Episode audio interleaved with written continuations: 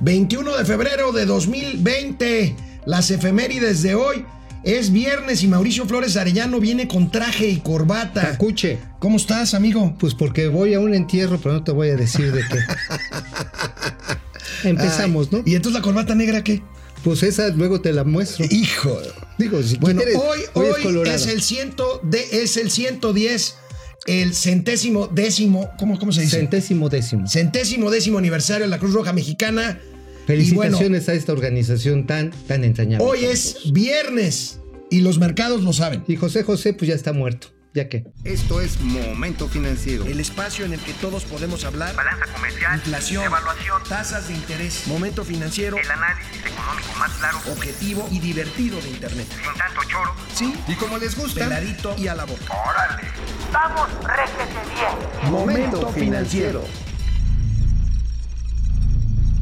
No se olviden, si nos quieren ver a las 4 de la tarde, canal 76 de Easy y en Spotify. Este, Ahí bueno, estamos como aplicación, ¿no? teníamos una discusión, así es.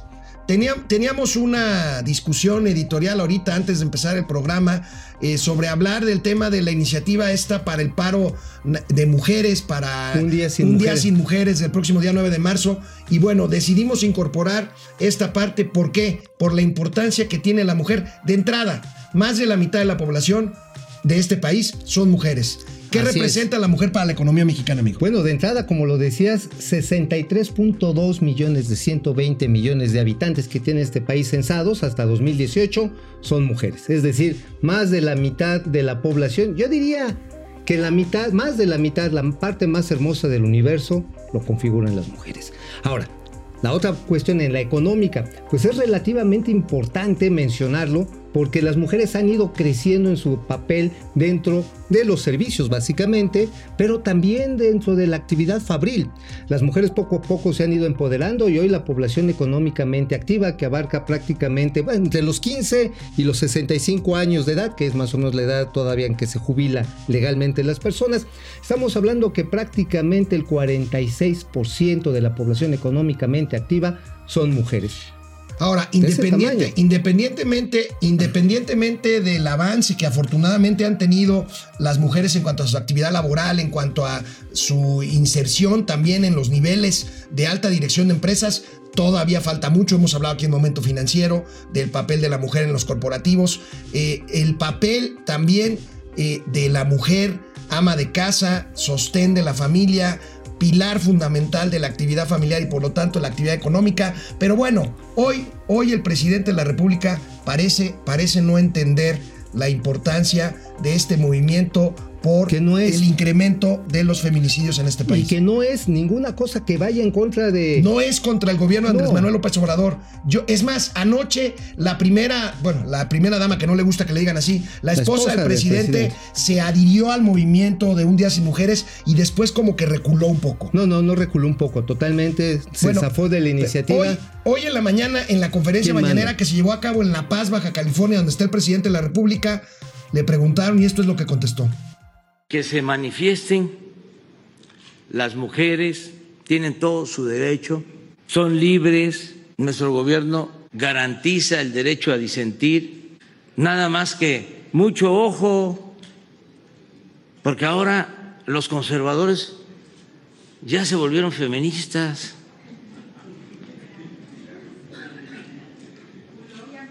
De repente están eh, promoviendo soterradamente este movimiento, no todas ni todas, pero para enfrentarnos, para afectar al gobierno. ¿Lo ve como un ataque sobre este paro? Es claro que está la derecha metida, los conservadores. O sea, así como hay este, mujeres que por convicción y de manera libre eh, protestan y lo van a seguir haciendo, así también hay este, oportunistas. Estoy viendo que hasta los partidos, este, por respeto no voy a decir qué partidos, pero este, se pasan O sea, se pasa. Oye, entonces, pues esto nada más está confirmando que en la creencia del señor presidente, las mujeres se dejan matar para atentar contra el gobierno de la Cuarta Transformación. Mira, a mí Qué me falta de empatía. Qué tan falta de empatía. O sea, ya, Qué ya, falta ya, de que- empatía porque independientemente de lo político, hijo, hay mujeres que están muriendo todos los días. El presidente debiera de asumir una actitud Pues- diferente, ¿no? Ahora, Ahora sí, si ya, dice, güey, ya. los conservadores se volvieron feministas. Y Con todo respeto, señor presidente, su esposa anoche se volvió feminista y por lo tanto un par de horas después dejó de serlo. Sí, híjoles, pues a mí nada más, para mí me queda claro que quién manda en Palacio, ¿eh? Y, este, y realmente es lamentable que se esté dando un sesgo político, electoral, es que son los conservadores, la derecha, es un embate. No, presidente, todos los que amamos, todos los que queremos, que hemos sentido la dicha, que tenemos ahora sí que el milagro del amor de las mujeres, de nuestras madres, de nuestras hijas, de nuestras parejas, sí le reclamamos, no diga tonterías, por favor. Se necesita un movimiento contra una viejísima, ancestral, miserable cultura, cultura machista, porque les va otro dato económico. Pues resulta que el 90% del trabajo no remunerado en este país se le encargamos a las mujeres. Así es. Esa, perdón lo que voy a decir, Y amigo. tiene un valor.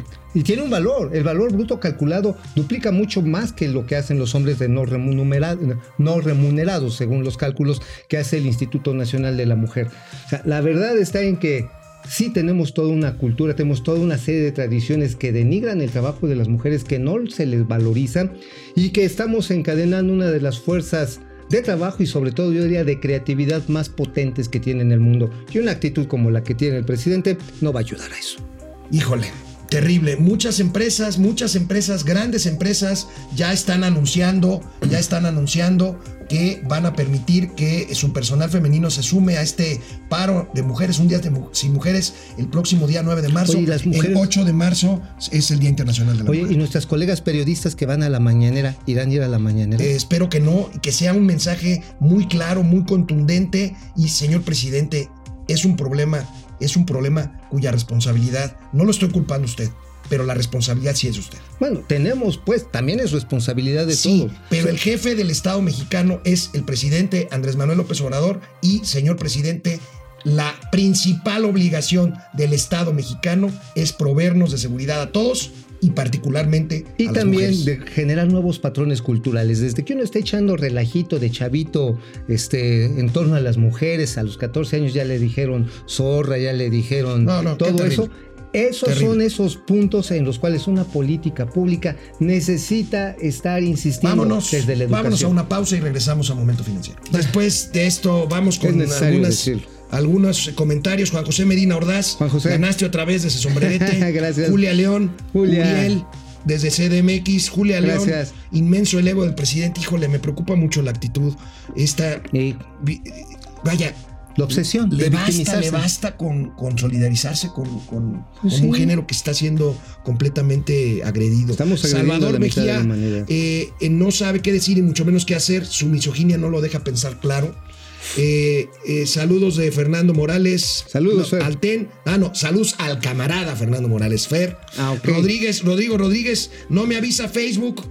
Ya después de cuatro minutos, a ver, ahorita lo mandamos a la sí, gerencia. Bueno, a ver, ¿qué creen ustedes? Híjole, híjole. Alfonso Romo, el jefe de la oficina de la presidencia de Andrés Manuel López Obrador, Alfonso Romo, Coordinador del coordinador gabinete del económico. gabinete económico, coordinador de este gabinete para fomentar el crecimiento económico, asegura, asegura, ¿qué creen? Que Pemex no perderá su grado de inversión. Ah. Híjole. Yo pensé que, iba de, que ibas a mencionar de que ahora ya estamos en austeridad calcutiana. Bueno, a ver, ¿cómo, qué, dijo el, ¿qué dijo Alfonso Romo? Por lo pronto estamos reforzando a Pemex para que Pemex salga como, va- como ha ido saliendo. Ya no hay peligro de perder la calificación, se está fortaleciendo. Entonces ahorita estamos concentrados en eso. Bueno, muchas gracias a los camaradas de ADN 40 que nos hicieron el favor de poder subir este video.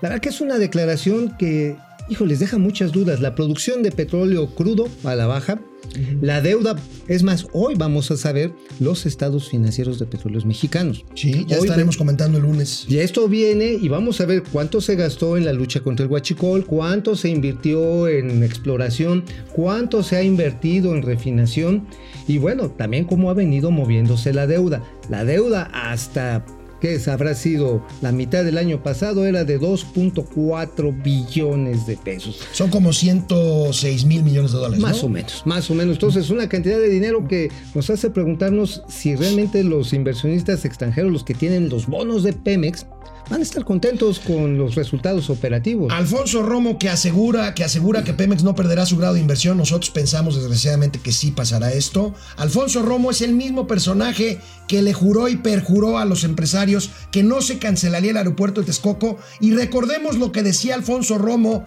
en junio de 2018, unas semanas antes de la elección que llevó a la presidencia a su jefe Andrés Manuel López Obrador. Recordemos. Ahorita te voy a decir qué estamos haciendo. Lo primero es que vamos a cuidar todo lo que esté de nuestra parte para crear un mar de confianza, para que por lo menos por la transición no haya un problema. Estoy convencido que el gobierno saliente, si es que ganamos, va a cooperar porque es en el bien de todos. Los empresarios no tengo duda, porque he estado platicando, que tenemos que cerrar filas. Si ganamos, ganamos. Las democracias se gana y se pierde. Después, ¿qué vamos a hacer a enero o marzo? Es afinar este plan de cómo vamos a hacer los primeros 180 días, pero vas a encontrar más que golpes espectaculares, yo creo que señales de esperanza espectaculares que podemos resolver México. No vamos a crear ni nervios, ni miedos, ni venimos con venganza. Eso se quedó atrás. Pues como para quedarse atrás, como que quedó muy delante, ¿no? Porque a final de cuentas sí se canceló el aeropuerto. Sí, claro. Y Eh, se crea un clima de desconfianza. Sí, la reforma, Ahí están los números. Bueno, la reforma energética pues está en lapsus mortis, o sea, realmente ahí la tienen como, como momia de Guanajuato, momia de Guanajuato. ahí parada. Este, bueno, la verdad está en que hay una situación de desconfianza empresarial. Es más, el último momento, el último momento en el que Poncho Romo empezó a invitar a los empresarios del grupo de los 10 allá de Monterrey, Sí.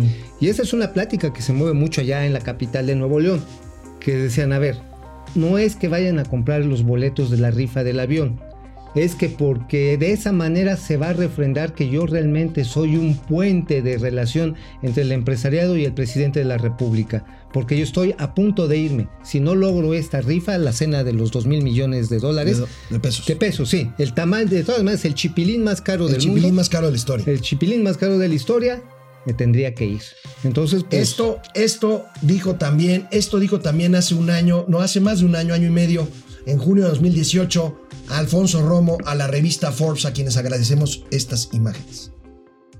Decir que nos falta mucha infraestructura no quiere decir que la va a hacer el Estado. Hemos sido muy claros que la vamos a hacer con participación del sector privado. El sector público no tiene dinero. Aquí hay una concepción de que nos ven como si el Estado fuera a resolver todo. Y nosotros hemos sido muy claros, no seré yo aquí, Bueno, pues esto nada más lo, ahora sí que lo remató ayer con una frase muy chistosa que ya no estamos en la austeridad republicana, ya no estamos en la austeridad, doña austeridad franciscana, sino literalmente como doña austeridad.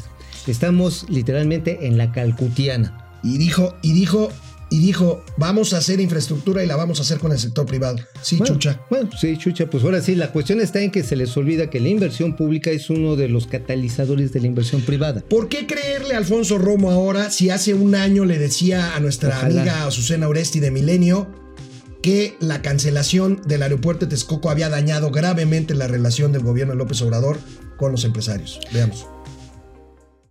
Y después vino un distanciamiento por la decisión del aeropuerto, del cómo se hizo la decisión del aeropuerto. Y ahí sí se enfrió, te soy muy honesto. Pero durante diciembre mantuvimos siempre un contacto fluido, por lo menos en la oficina, porque es el mandato que me dio el presidente. No hay que dejar a los empresarios, ni a los grandes, ni a los medianos, ni a los chicos. Y estuve recibiendo a todos, de todos durante estos meses y medio. ¿Le creemos o no le creemos, amigo? Híjoles, yo sí quisiera darle un último voto de confianza, pero la verdad está en que se ve cada vez. Mira, ¿Sabes, ¿Sabes cuál es el último voto de confianza? Se supone que van a... el tamal de chipilín. No, el, Oh. el anuncio que van a hacer en unos días del programa de infraestructura energética, en donde Romo sigue asegurando que va a haber inversión privada, pero Nale y Manuel Barney dicen otra cosa. Eh, totalmente, híjoles, yo he escuchado a algunos amigos empresarios de diversos sectores, híjoles, que hasta tienen ganas de llorar por las circunstancias. ¿eh? Vamos con más eh, eh, mensajes. Javier Camarena, saludos desde Tijuana. Saludos. Uriel, deberían de hablar de economía turística. Ahí traemos una nota Ah, de sí, ingeniería sinuosa- cierto. de- Ahorita van a ver, está interesante. Sí, está interesante. López Obrador se declaró misógino al eliminar la figura de la primera dama. Bueno, es- fue una decisión más bien de ella, ¿no? Este, sí. no, no quería que se le dijera. Bueno, buen día, saludos desde Los Ángeles, California, Víctor, Víctor Rivera, Luis Fisher desde Long Beach, California, bonito lugar. Alex Saludos. Escaldufo. Órale, Pueden saludos. hablar de la iniciativa del PT para que los fondos de retiro se inviertan en Ah, Pemex. hay bastante Híjole, esta es una locura. No tiene, no tiene sentido volver Yo creo que a la figura. La van a batear. La van a batear. La van a batear. Si no, híjoles, nos van a batear a nosotros. Fer Rangel, ese mar de confianza del que hablaba Alfonso Romo se volvió un charco, sí es cierto. Pues en un chisguete. En. Un chichiritito. Daniel Martínez, San Luis Potosí, Alex Escaldurfo, saludos, excelente información, vergonzosas declaraciones del presidente, sí. Este, bueno, vamos a una pausa. Recuerden, canal 76 de Easy a las 4 de la tarde.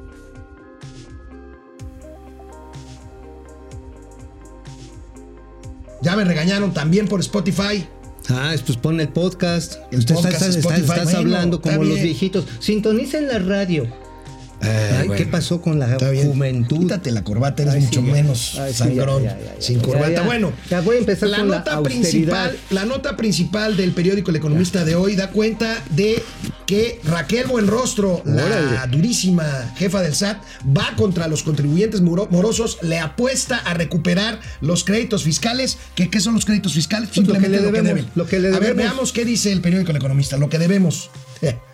Pero aquí habla de grandes causantes, amigo. Y también a los chicos, vas a ver la cosilla que nos van a meter. 231.787 millones de pesos se le deben al SAT al cerrar 2019. Ahora, también hay que considerar que hay muchos de estos recursos, de estos dineros, que están en litigio.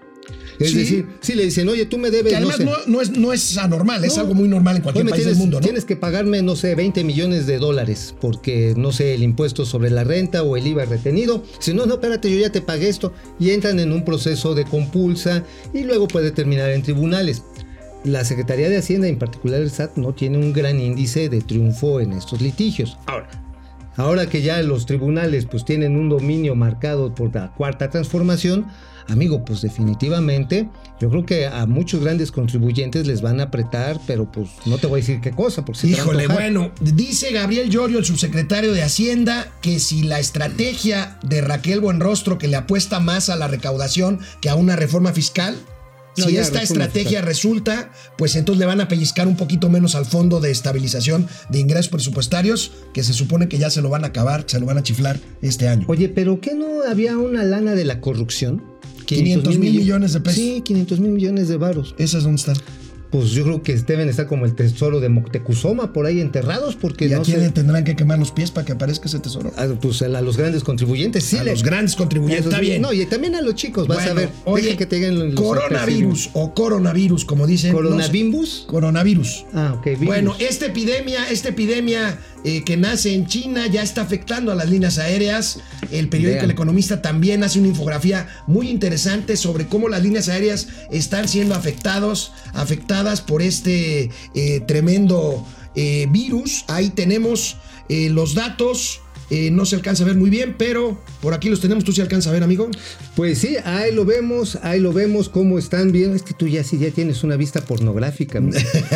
¿Cómo ya, es ves, eso? ya ves puras cosas raras. Mira, United Airlines, que es la aerolínea más grande del mundo, pues cuánto está reduciendo sus horas de vuelo. Tenemos Japan Airlines, que es la más importante del archipiélago. Bueno, China Airlines pues, literalmente no está volando mucho. Pero bueno, tenemos ahí las líneas árabes que están moviéndose de una manera importante. Ahora, ¿qué es lo que está esto generando? Una circunstancia de pues de preocupación en la industria aérea porque pues, son los que tienen que transportar, son los que tienen que transportar a muchísima gente. Bueno, mira, ahí tenemos ya este casos en Asia, en China de coronavirus, ya más de 75 mil y muertes 2.233. Afortunadamente no ha llegado a México, espero que esto no suceda, este, pues porque va a empezar a afectar el turismo también. Sí, definitivamente sí estamos en una circunstancia bastante Bueno, amigo, la empresa, la empresa que está creciendo en forma verdaderamente espectacular es la plataforma de comercio electrónico Mercado Libre. Mm, este claro. año invertirá, anuncia su director general David Heisen, invertirá 420 millones de dólares para reforzar su red de distribución. Este es un fenómeno impresionante, amigo. No, pues sí, la verdad es que el comercio electrónico ha venido a revolucionar, eh, pues ahora sí la forma en que tenemos de comprar, adquirir o, o comerciar cosas. La verdad está en que también le ha dado la ventana a muchas pequeñas y medianas empresas, a distribuidoras. Se ha roto esta idea de que pues solamente yendo a un mall o yendo a ciertos lugares se pueden obtener cierto tipo de productos. ¿Cómo ha crecido Mercado Libre, también hay que mencionar Amazon o, este, o esta plataforma china Aladdin, cómo es que han crecido a partir de la confianza. Exactamente. A partir Ahora, de la confianza. aquí traen un proyecto muy innovador los de Mercado Libre. Bien, ¿no? También se llama Mercado Pago, que no es otra cosa, amigo, que créditos para el consumidor. Ah, están haciendo, están haciendo convenios con crédito. entidades financieras. Calculan que pueden tener hasta un millón de líneas de crédito para comercializar sus productos vía electrónica. Es impresionante. Mercado Libre reportó un crecimiento en sus ventas del 80% al cuarto trimestre de 2019. Bueno, lo único que sí no puede hacer Mercado Libre o las líneas o estas plataformas es finalmente pues llevarnos de vacaciones, ¿no? Sí. Ahí sí no nos podemos. A ver, mándeme una playa para acá, para la casa, ¿no? Pero Ahí bueno, está, ahí está la, eh, la inversión, 40% este, de aumento en la inversión eh, de un año para otro en eh, Mercado Libre. Pero bueno, amigo, traes ahí un comercial rápido. Vamos, un Tu comercial. artículo en Playboy. En Playboy, que además este número es bellísimo. Este es un ejemplo realmente de dechado artístico. En esta ocasión, varios eh, pues, creadores plásticos muestran sus obras. Hay cosas realmente memorables, hombres, mujeres. Es un gran especial. Y además, pues además de entre los especiales, viene mi artículo, Ay, mi ay, afamado, siempre bien querido artículo, que esta ocasión se llama Fíjense, ni lo encuentra. Aquí está. No, pues está. está al lado de Chupirul. La cuarta transformación y el teorema de las tetas. Luego se los platico porque sí fue el resultado de un sesudo análisis Bueno. psicológico social. Bueno, ya que nos preguntaban de las cifras de turismo, el INEGI dio a conocer cifras de turismo en México, turismo local. Y la tendencia es negativa acorde con los indicadores económicos. Veamos esta nota y estas gráficas de nuestros amigos del periódico El Universal. Viene Son ahí. cuates, ¿no? Los del Son muy buena onda y Son muy además buena hacen onda. un gran trabajo. Ahí está, es la más baja, es la más baja eh, eh, Pues- indicador de turismo local desde el 2009, indica el INEGI. Expertos opinan que viajes se estancarán o No, retrocederán. simple y sencillamente, pues dígame quién tiene ahorita suficiente dinero, trabajo asegurado, como para agarrarse unas vacaciones. Mira, ahí tienes, tienes, amigo, arriba a la izquierda, gasto de los mexicanos en turismo. Pues este, abajo. no se ve bien. No, no se ve bien. Al que contrario, es negativo en 2019. Bueno, pues en- ¿qué es lo primero que recorta uno cuando te empiezan a correr de la chamba o te reducen los ingresos? Pues todos los, las vacaciones. todos los gastos de placer. Tú deberías recortar primero tu consumo en cantinas y bares. No, no es este, lo único que me mantiene más o menos cuerdo. Antes de dejar de No, llevar de no, no, vacaciones No, no, tus- no, no, pues espérate, hay prioridades. Regresamos hay a la gráfica, por favor, señor productor. Ahí tenemos eh, principales destinos de los mexicanos. Fíjate ahí, CDMX ha bajado, ha bajado. Y fíjate Este, que- Acapulco sigue siendo Un gran destino. Qué bueno, a pesar de todo, A ¿no? pesar de la violencia, a pesar de la inseguridad. Nada más quiero rematar con esto. Es bien importante mencionar que prácticamente el 90% de los turistas que se desplazan en nuestro país es turismo nacional. Y la gran mayoría de ellos lo hacen por tierra, lo hacen en autobuses. Bueno, lo hacen aquí ya te corrigieron, propios. amigo. La plataforma esta no es Aladdin, es Alibaba. Alibaba. ah, Aladín. Aladín, Estabas bueno. pensando en este. En, Al- en Aladín. en Jaladín. Ay, Dios santo. Bueno, este Fer Rangel. Alibaba. Hola, Fer. Jesús Saga. Saludos desde la próxima estación del cablebús La Pastora. ¿Está Ah, órale. Felicidades. Bueno, allá. no se les olvide a las 4 de la tarde, eh, canal 76 de Easy y en Spotify. Nos vemos el lunes. Tengan ustedes un feliz fin de semana. Aquí nos saludamos. Y léanse Playboy. Vamos, réjete bien. Momento financiero.